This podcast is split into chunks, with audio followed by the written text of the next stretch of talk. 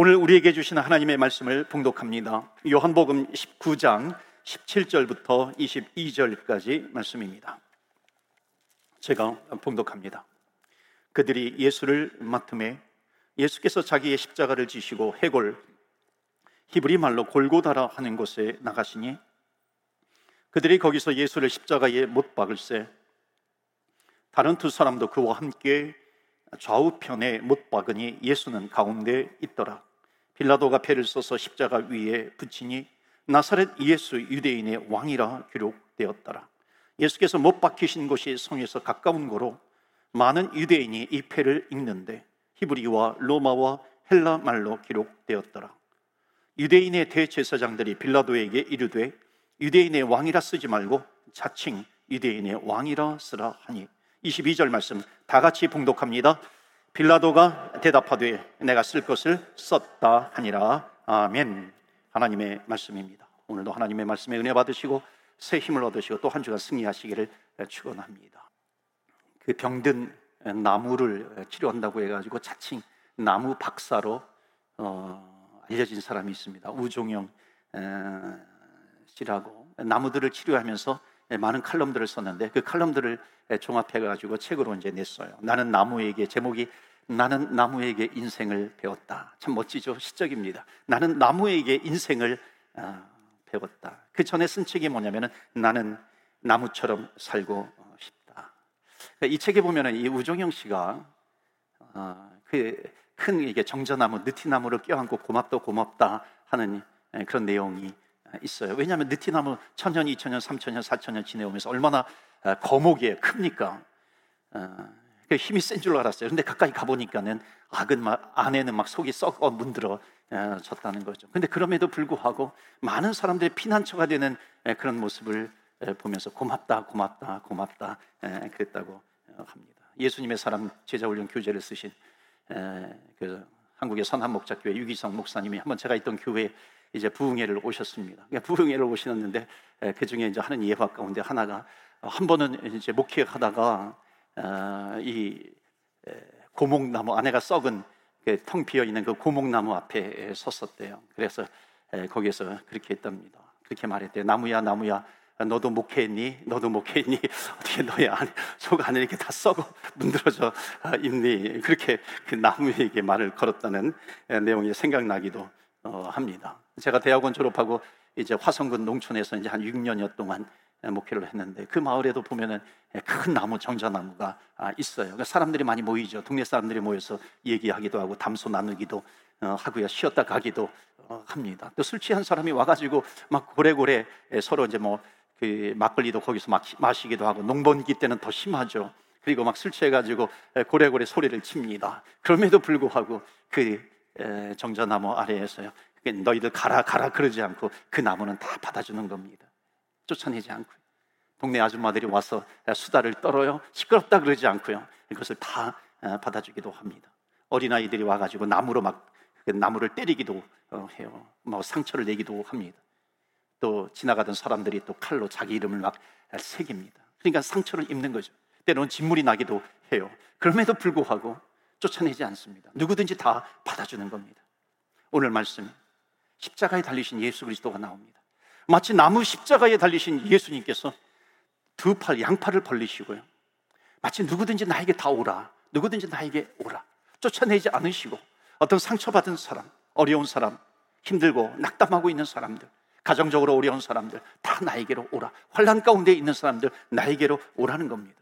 쫓아내지 않으시고 다 받아주시는 예수 그리스도 십자가 위에 계신 예수님 우리를 부르고 계시는 거죠.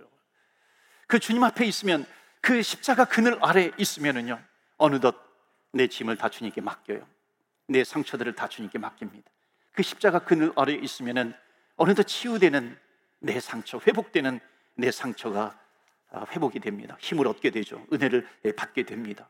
내가 하나님의 자녀가 되었구나. 구원받은 하나님의 자녀로서 확신을 갖게도 예, 됩니다. 그러니까 여러분 십자가의 십자가 앞이라고 하는 것은 뭐냐면 회복의 장소 입니다. 내가 인생의 무거운 짐을 가지고 있어요. 어떤 무거운 짐을 가지고 있다 할지라도 십자가 앞에 나오면은 그 주님은 양팔을 벌리시고 너의 모든 짐 나에게 다오 나, 나에게 다오 주님께서 말씀하시는 겁니다.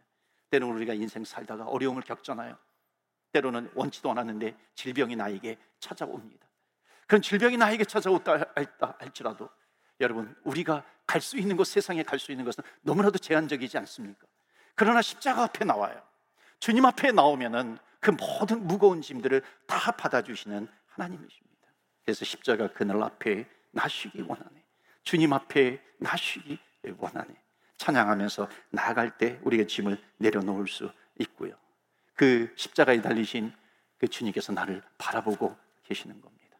오늘 19장 말씀 오늘부터 이제 본격적으로 십자가 시리즈가 진행이 됩니다.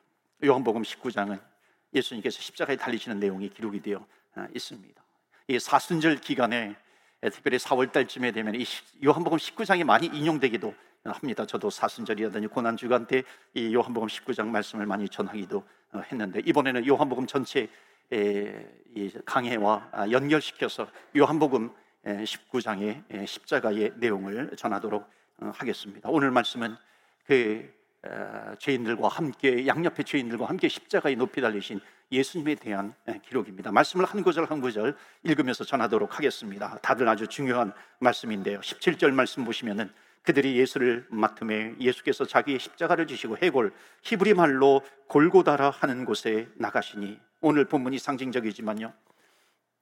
그 17절에 보면 골고다 언덕으로 예수님이 십자가를 지고 가셨다. 여러분 골고다의 뜻은 해골이라는 뜻입니다. 왜냐하면 거기가 십자가 처형 장소거든요. 그러니까는 십자가에 달려 있다가 그들이 해골이 되는 거예요. 그 주변에 얼마나 해골이 많겠어요.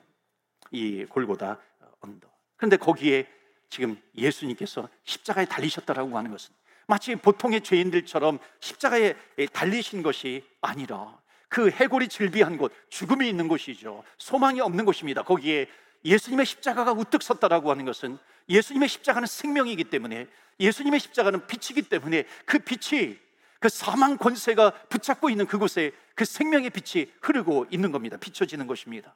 그래서 18절 말씀에 보시면은 18절 보실까요? 우리 다 같이 읽도록 하겠습니다. 시작. 그들이 거기서 다른 두 사람도 그와 함께 좌우편에 못 박으니 예수는 가운데 있더라. 아멘. 예수는 가운데 있더라. 이 굉장히 상징적인 겁니다. 좌우편에 죄인이 있어요. 그리고 거기는 골고다예요. 골고다 해골이 즐비한 곳이라고 하는 겁니다. 그 죄인들 사이에 거기 예수는 가운데 있더라. 그 죄인들 가운데 예수님이 있는데 그 오른편 강도는 그 날에 예수님을 믿음으로 말미암아 구원받았습니다. 그러니까 뭐냐면 지금 해골이 질비한 곳에 있어요. 해골이 질비한 곳에 있기 때문에 죽음이에요, 사망이에요, 소망이 없는 겁니다.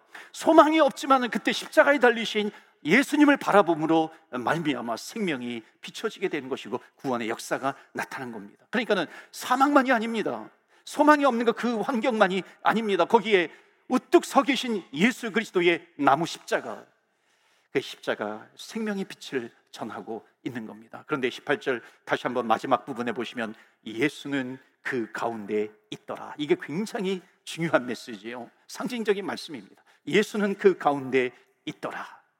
이게 우리가 이미 요한복음 3장을 보았는데요. 3장에 보 3장에 예수님께서 뭐라고 말씀하시냐면 광야에서 광야 광야에 이제 노뱀이 광야의 이스라엘 백성들이 불순종해 가지고 심판을 당하는데 노뱀을 높이 장대에다가 답니다.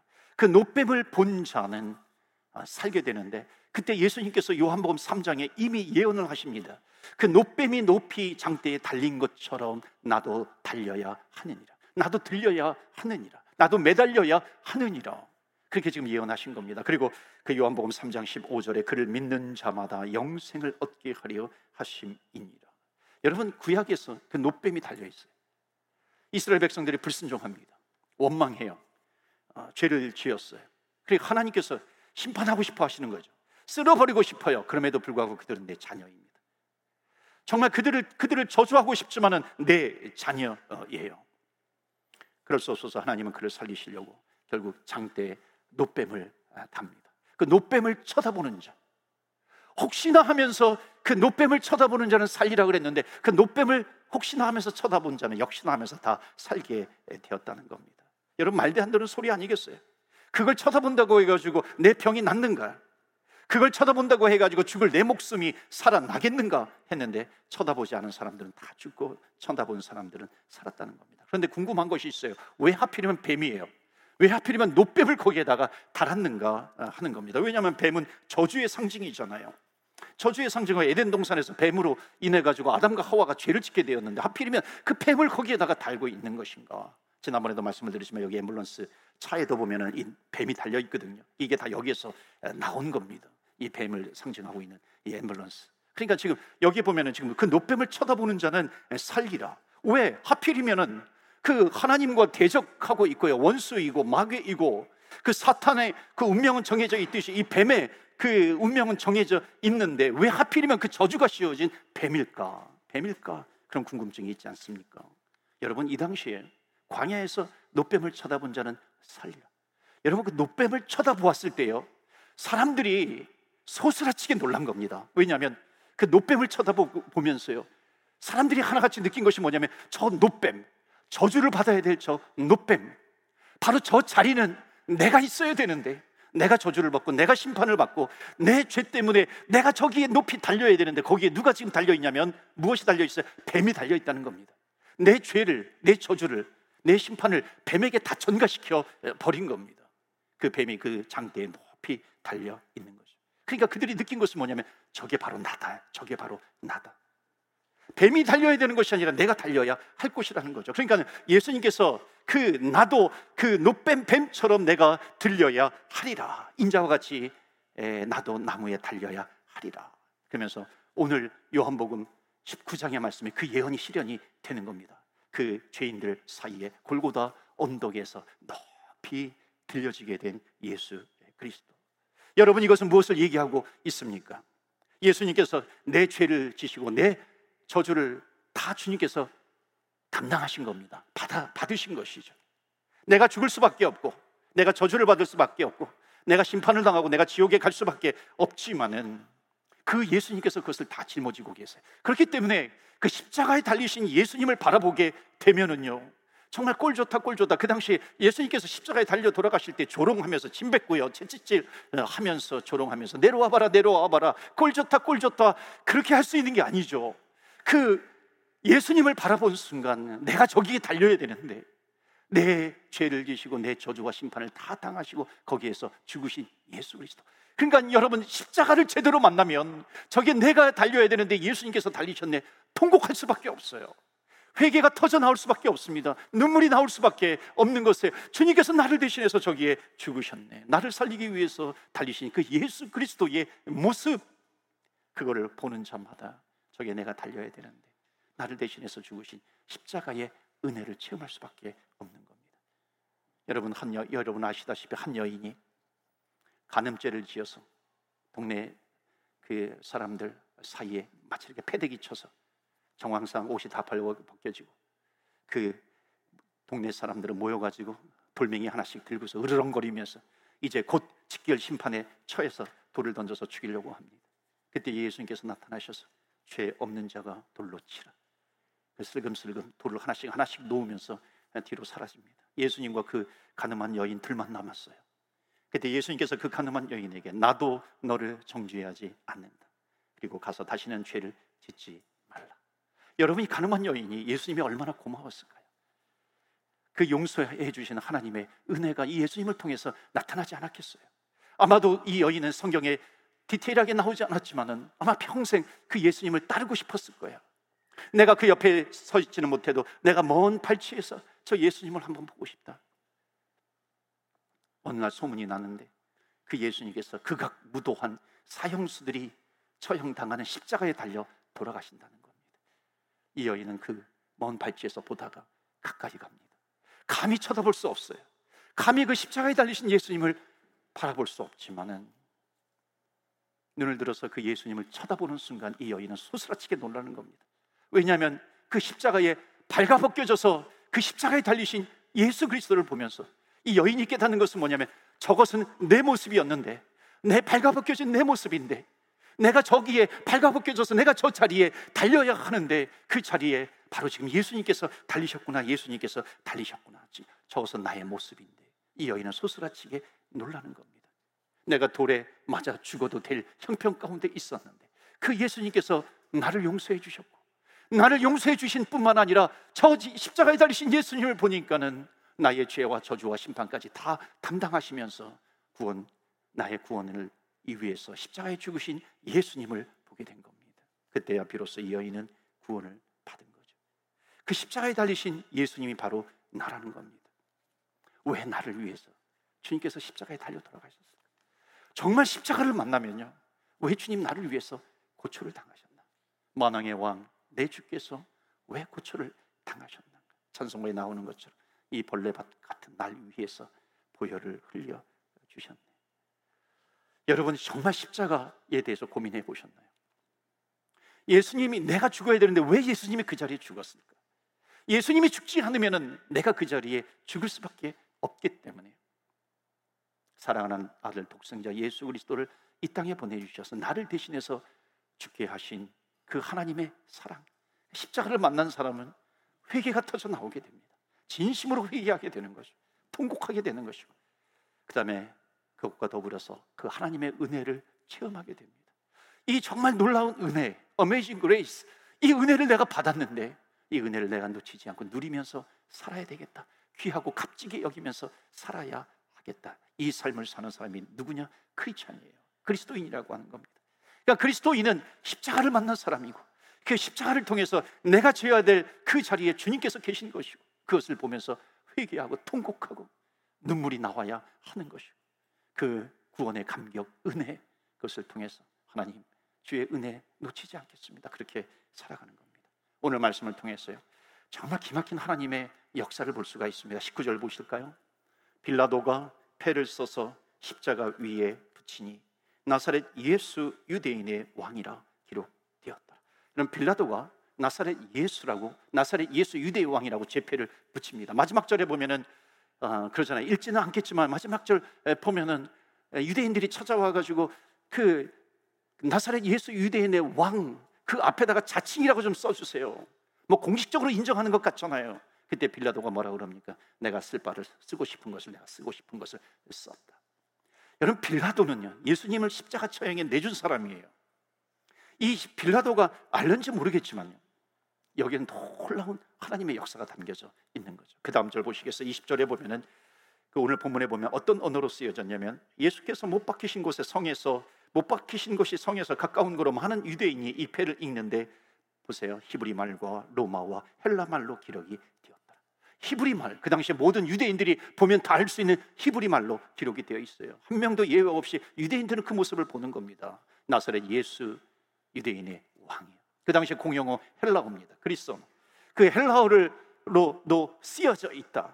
그러니까 헬라어를 할 줄 아는 사람도 그것을 다 보는 것이죠. 로마어, 로마어는 그 당시에 이 로마 엘리트들이 쓴 라틴 언어와 같은 겁니다. 그것으로도 쓰여져 있어요. 여러분 이것을 무엇 이것은 무엇을 이야기합니까? 한 사람도 예외 없이 그 십자가에 써져 있는 죄패 나사렛 예수 유대인의 왕 이거는 누구도 예외 없이 다 읽을 수 있다는 겁니다. 아, 나는 못 읽었어요. 나는 거기에 써 있는 건 못 읽었어요. 이런 변명이 소용이 없는 거죠. 누구든지 다 볼 수 있는 겁니다. 유대인이든지 헬라인이든지 누구든지 상징적으로 누구든지 그 예수께서 누구냐라고 하는 것을 피해갈 수 없다라고 하는 겁니다. 그런데 왜 하필이면 빌라도가 거기 나사렛 예수 유대인의 왕이라고 거리에 기록을 했을까요? 여러분 큰 의미가 있습니다. 그것은 뭐냐면 두 가지인데 나사렛 예수. 여러분 나사렛이라고 하는 곳이 어떤 곳이에요? 제가 지난번에도 말씀을 드렸지만 금요기도회 때그 나사렛이라고 하는 것 나사렛에서 무슨 선한 것이 날 수 있겠습니까? 그러잖아요. 여러분 나사렛에서는 사람들이 생각하기에 선한 것이 없어요. 나사렛은 죄인들이 모여 사는 곳입니다. 천하디 천한 사람들, 천하디 천한 직업을 가진 사람들이 모여서 살던 곳, 이방인들이 모여서 살던 곳 갈릴리 나사렛 지역입니다. 그 나사렛에서 무슨 선한 것이 날 수 있겠어요? 여러분 예수님의 예수님도 나사렛에서 자랐는데 예수님의 직업이 뭐냐면 목수예요. 뭐 천민들의 직업은 아니지만 변변치 않은 그런 직업이었어요. 자랑할 만한 직업이 아니었어요. 그런데 나사렛 예수 이 뜻은 뭐냐면은 주님 앞에 오는 사람들은요 누구도 예외 없이 올 수 있다. 그런데 나사렛 예수 유대인의 왕이에요. 예수는 누구냐면은 왕족입니다.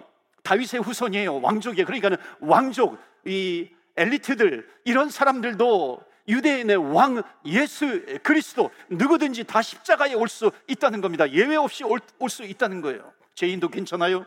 나사렛 사람 괜찮아요? 천한 직업을 가진 사람 괜찮아요? 왕같이 권력을 가지고 더 이상 출세하는, 출세할 수 없는 곳까지 올라갔던 사람도 어찌 보면 그 마음에 공허함이 있잖아요. 그 사람들도 오라 하는 겁니다. 십자가의 밑에 나오지 못할 사람은 단 한 사람도 없다라고 하는 것을 보여주고 있습니다. 여러분 나사렛에서 어떤 범죄자들이 있어요. 그 범죄자들도 올 수 있어요. 별 볼 일 없는 직업을 가진 사람도 올 수 있다는 겁니다.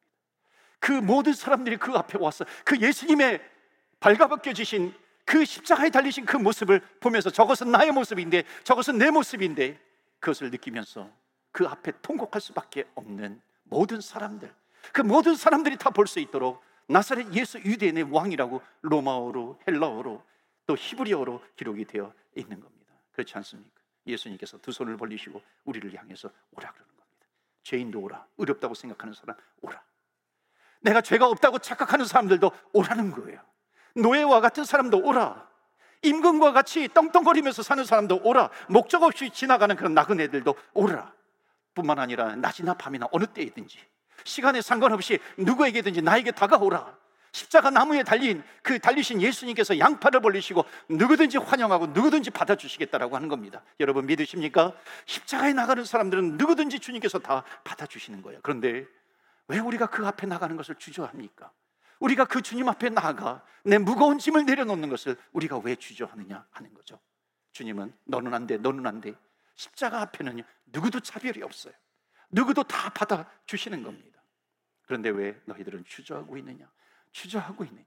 마치 주님께서 우리에게 물어보시는 것 같아요. 우리는 십자가 앞에 나와 나의 죄짐을 다 내려놓을 수 있는 겁니다. 여러분 이것 아세요? 십자가에 달리신 예수님은 능력이 없어서 자기의 죄 때문에 십자가에 달리신 분이 아니에요. 예수님께서 십자가에 달리셨다라고 하는 것은 아무런 죄가 없으신 분이 십자가에 달리신 겁니다. 왜냐하면 그분은 하나님이시기 때문에 그래요. 하나님이 누구, 누구세요? Almighty God. 전능하신 하나님, 전지하신 하나님. 그 전능하신 하나님이 십자가에 달리셨다라고 하는 거예요. 그렇기 때문에 그 십자가의 그늘 앞에 나가는 사람들, 내 무거운 짐을 주님 앞에 내려놓는 사람들, 그 누구도 그 주님께서 주님 앞에 내려놓을 때 주님께서 그 무거운 짐을 받지 않을 사람이 아무도 없다는 겁니다. 누구든지 수고하고 무거운 짐진 자들아, 다 나에게로 오라. 나에게 이런 고민이 있어요. 이거 크고 작은 고민이 있어요. 문제가 있어요. 어떤 가정적인 문제로 할지라도 여러분 얼마나 지금 삶이 어려워 힘들어요. 고비드로 인해서 정말 나가 떨어지는 사람들이 너무나도 많이 있어요. 그런 사람들 주님 앞에 오라. 십자가 앞에 오라. 너의 무거운 짐을 다 나에게 주라 하는 거예요. 올마이리가 십자가에 죽으신 분은 자기의 죄를 위해서 죽으신 분이 아니라 그러면 자기만 구원하는 거죠. 올마이리가 하나님께서 십자가에 달리셨기 때문에 그 전능하신 하나님은 누구든지 무거운 짐들을 다 받아주실 수 있는 겁니다. 놀라운 것은요. 나사렛 예수, 나사렛 예수 유대인의 왕이라고 하는 제패를요. 네 가지 단어로 되어 있습니다. 나사렛 예수 유대인의 왕. 놀랍게도 히브리어로 앞자, 앞자, 앞자를 따면은요. 어떤 말이 나오는 줄 아세요? 야훼, 여호와, 하나님. 빌라도가 이것을 알고 썼을까? 몰랐을 것 같아요. 그런데 빌라도는 십자가 처형에 내어 주었지만 예수님께서 하나님은 어떤 분이십니까? 어떤 환경 가운데서도 하나님은 하나님의 역사를 인도해 가십니다. 선한 역사를 이루어 가시는 하나님께서 야훼 십자가에 달리신 주님은 야훼 하나님의 여호와 하나님이라는 겁니다. 그렇기 때문에 너희들 여호와 하나님 앞에 나와라. 여호와 하나님 앞에 나와라. 말씀하고 계시는 겁니다. 여러분 하나님은 해결하지 못할 일이 아무것도 없어요. 아무것도 없어요. 심지어 그 예수님께서 십자가에 죽으신 곳은 골고다예요. 해골 곳이 해골 사망이 소망이 없는 것. 그곳에 우뚝 서신 주님이십니다. 사랑하는 성도 여러분, 주님 앞에 나오세요. 오늘 내가 주님 앞에 나오면서 하나님 내 무거운 짐을 주님 앞에 내려놓습니다. 나의 주님으로 영접합니다. 나의 좌정하여 주옵소서. 마지막으로 이거 예고 하나 말씀드리고 마칩니다. 같이 기도하겠습니다. 한국에서 제가 목회할 때그 온누리 교회 서빙고 동이에요. 맞을 겁니다. 서빙고 동에 온누리 교회 큰 교회가 있었는데 거기에서 목회자들 훈련을 참 많이 했습니다. 그래서 한 번은 1년에 한 번씩은 제가 훈련을 받았는데 거기에서 거기에서 이제 훈련을 받는데 마지막 날쯤에 어, 한 유명한 사람이 나와서 간증을 하는 겁니다. 그 사람이 누구였냐면 그 당시에 그 MBC의 아마도 메인 앵커 메인 그 뉴스 그 앵커였던 조정민 씨였습니다. 그 조정민 씨가 막 예수님을 만났을 그때예요. 그때 이제 예수님을 이제 만나고 이제 간증을 하는 내용을 들었습니다. 나중에 이분이 이제 retire 한 다음에 50 중반에 넘어서 예수님을 만나고 그 다음에 어, 고든 콘웰 예, 미국의 고든 콘웰 신학교에서 공부를 한 다음에 60세가 넘어서 한국의 베이직 교회를 개척하고 지금 많은 영향력을 끼치고 있는 그 조정민 목사님이었어요. 그러니까 그분이 나와서 간증을 하는데 어, 이제 자기가 어떻게 예수님을 만나게 되었는가 예, 간증하는 겁니다. 어느 날 자기 아내가 이상해졌대요. 그 아내가 막 새벽에 일찍 일어나더래요. 예, 그런 적이 없었는데 일찍 일어나가지고 교회를 가고 있는 교회를 가는 거예요. 아니 도대체 어떤 교회이길래 이게 새벽 일찍 나가서 에, 교회를 가는가? 혹시 사이비 집단 아닌가? 그래가지고 이 기자 정신을 발휘해가지고 몰래 이게 뒤따라 미행을 한 거예요. 그래서 보니까 온누리 교회를 간 거예요. 새벽 기도를 기도에 참여를 한 거죠. 그래서 거기 뒷자리에 앉아가지고 앉아가지고 이 도대체 무슨 집단인가 어떻게 하는가 이제 뒤에서 보는 거예요. 또 이제 MBC의 기자이니까는 뭔가 특종을 이제 만들어 가지고 이제 좀 그 사이비 이, 이, 종교를 좀 이렇게 특종을 좀 해가지고 이렇게 발표를 좀 해야 되겠다 이런 생각도 가졌던 겁니다. 근데 아니나 다를까 말씀을 잠깐 전하는데 불을 끄는데 다 같이 기도를 하는데 막 여기저기서 방언으로 기도하는 거예요. 이상한 소리를 내면서 기도하니까 야 이거 사이비 집단 맞구나. 앞에 있는 목사님은 더 큰 소리로 막 하더래요. 궁금했어요. 자기 아내는 어떻게 기도하나? 봤더니 자기 아내는 그래도 좀 조용히 기도하더래요. 그래가지고 아직 내 아내는 물들지 않았구나. 그 아내를 좀 빼내야 되겠다. 소망이 생기더래요. 그 뒤에서 가만히 이렇게 음악 소리를 듣는데 그 음악 소리가 찬송이었죠. 기도와 함께 찬양이 들리는데 그 찬양이 내 마음을 때리는 거예요. 그 찬양이 울림이 되는 겁니다. 그 찬양을 통해서 하나님의 임재를 경험하게 되는 거죠. 그 찬양 속에 너의 모든 짐을 다 나에게 내려오라. 마치 그런 것처럼 나에게 이렇게 다 가까이 오라, 가까이 오라 그런 듯한 그런 음성을 들은 겁니다. 나중에 CD인지 테이프인지 구입을 해가지고 자동차에서 듣기도 하고 차에서 듣기도 하고 그러면서 얼마나 많이 자기가 그 찬양을 들으면서 눈물을 많이 흘렸는지 모른다고. 어느 날 새벽 기도회 뒷자리에서 또 역시 이렇게 찬양을 듣고 있는데 찬송이 이렇게 흘러나오고 너 예수께 조용히 나가 내 마음을 내려놓고 주 십자가 사랑을 받아 죄 사함을 너 받으라. 주 예수께 조용히 나가 내 마음을 쏟아놓으라. 늘 은밀히 보시는 주님께서 너에게 큰 은혜를 베푸시리라. 처음에는 나에게 무슨 인생의 짐이 있나? 내, 나에게 무슨 내 마음을 쏟아놓으라. 내 인생의 짐이 있나? 근데 나중에 내 짐을 하나씩 하나씩 내려놓고 보니까 나에게 무거운 짐이 너무나도 많았다는 거예요. 몰랐는데 나는 성공 가도를 달리고 달리고 있고 넉넉하게 살고 있는데 그 십자가 앞에 나가서 내 짐을 내려놓기 시작하니까 너무나도 많았던 그 내 무거운 짐들이 있는데 그것이 발견이 되는데 그것을 십자가 앞에 내려놓기 시작하니까 너무나도 가볍더라는 거예요. 나중에 내가 만약에 이 무거운 짐을 계속 가지고 있었다면 이 무거운 짐을 가지고 내가 천국에 가지 못했을 것인데 그 십자가 그늘 앞에 내 무거운 짐들을 다 내려놓으면서 내 몸이 내 마음이 짐이 가벼워졌노라. 주님을 만났노라. 사랑하는 성도 여러분, 주님은 지금도 그 나무 십자가 위에서 양팔을 벌리세요. 그리고 우리를 부르시는 겁니다. 거절하는 사람은 아무도 없어요. 주님 앞에 나와서 너의 짐을 내려놓아라. 너의 마음의 짐, 너 무거운 짐, 어렵고 힘든 짐, 그것을 다 나에게 주지 않겠니. 주님은 양팔을 벌려서 우리를 기다리고 계십니다. 오늘 주님 앞에 찬양하면서 혹시 내 안에 조금이라도 무거운 짐이 있다면 주님 앞에 내려놓으시고 그 나를 대신해서 십자가에 달리신 그 만왕의 왕이 되신 예수님께서 나를 바라보시고 나를 붙들어 주십니다. 나에게 은혜를 베풀어 주세요. 그 은혜를 받아 누리시면서 한 주간 동안 믿음으로 승리하시는 저와 여러분 되시기를 주의 이름으로 축원합니다. 아멘. 이 시간에 우리 함께 기도합니다. 너는 내 아들이라 말씀하신 주님 하나님 나를 위해서 십자가에 지신 주님, 나의 모든 죄, 심판, 저주 다 십자가에서 당하신 주님. 오늘 그 주님 바라봅니다. 그 주님 바라볼 때에 저 자리에 내가 있어야 되는데 나를 대신해서 십자가에 죽으신 주님, 이 시간에 우리 기도하지 않겠습니까? 하나님 감사합니다. 내가 주님 십자가의 그늘 떠나지 않겠습니다. 주님 앞에 나오겠습니다. 혹시 내가 좀 주님과 멀리 떨어져 있었다면 오늘 다시 십자가의 그늘 앞에 나가는 시간입니다. 주님 앞에 나오십시오. 주님 앞에 나와서 그 주님을 바라볼 때에 그 자리가 내 자리인데 그러나 우리가 주님 앞에 회개하면서 기도하고 그 은혜를 누릴 때에 너는 내 아들이라 내 백성이라 주님께서 붙잡아 주시고 나에게 말씀해 주시고 나와 동행해 주십니다. 승리하는 주의 백성이 될 수 있습니다. 하나님 이렇게 살아가는 어떤 환경 가운데서도 주의 백성으로 살아가게 하여 주시옵소서. 십자가의 그늘 아래서 살아가게 하여 주시옵소서. 우리 한번 합심해서 기도하겠습니다.